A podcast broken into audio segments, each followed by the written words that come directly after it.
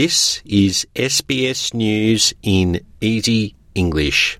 I'm Sunil Awasthi. New South Wales Premier Dominic Perrottet says he is confident he will lead his party to March's state election, despite the scandal currently engulfing him. Mr. Perrottet has admitted to wearing a Nazi uniform to his 21st birthday party in 2003. He's released another video apologising for the incident. He says he wants this story to raise greater awareness of the Holocaust. Mr. Perrottet's deputy, Paul Toole, and potential leadership rival, Matt Kean, have both publicly supported him. Multiple media outlets have named Transport Minister David Elliott as the colleague who raised the issue with Mr. Perrottet this week. Mr. Perrottet has refused to comment on suggestions the gambling lobby, who are opposed to Mr. Perrottet's gambling reforms, pushed Mr. Elliott to pressure Mr. Perrottet over the matter. Flooding and other natural disasters across the country has wiped $5 billion from the national economy, according to new Treasury data. 3.5 billion of this is from disaster recovery payments and allowances as well as assistance through the states. The data also took into account lost economic activity due to floods with the mining, retail, agricultural and construction sectors also impacted.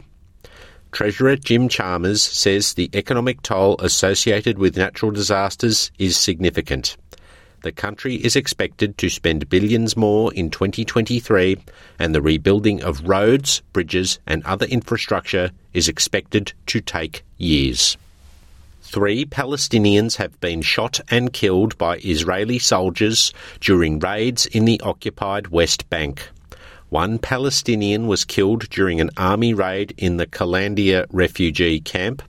The Israeli military says soldiers came under attack by locals and responded with dispersal methods and live fire.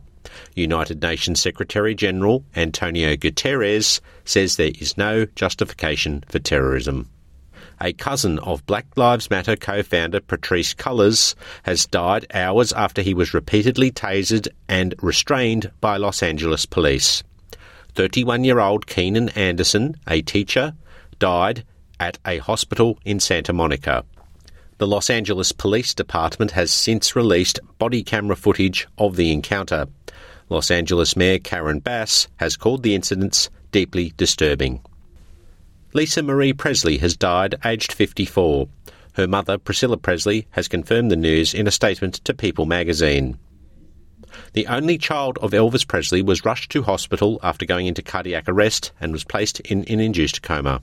She attended the 80th Golden Globe Awards in Los Angeles with her mother just days prior, where actor Austin Butler received an award for Best Actor for his movie biopic portrayal of Elvis. In cricket, Peter Handscomb's ability to play in his first Australian Test tour in four years has been thrown into doubt after scans confirmed he's suffering from a hip injury. Handscomb sustained the injury on Tuesday night while playing club cricket in Victoria when he was hit trying to attempt a pull shot. He continued batting but collapsed in pain three balls later after hitting another pull shot. Scans have since confirmed soft tissue damage in his right hip meaning it will be a race against the clock to see if he can be fit to play the first test of the series against India, which starts in Nagpur on the 9th of February. I'm Sunil Awasthi. This is SBS News in Easy English.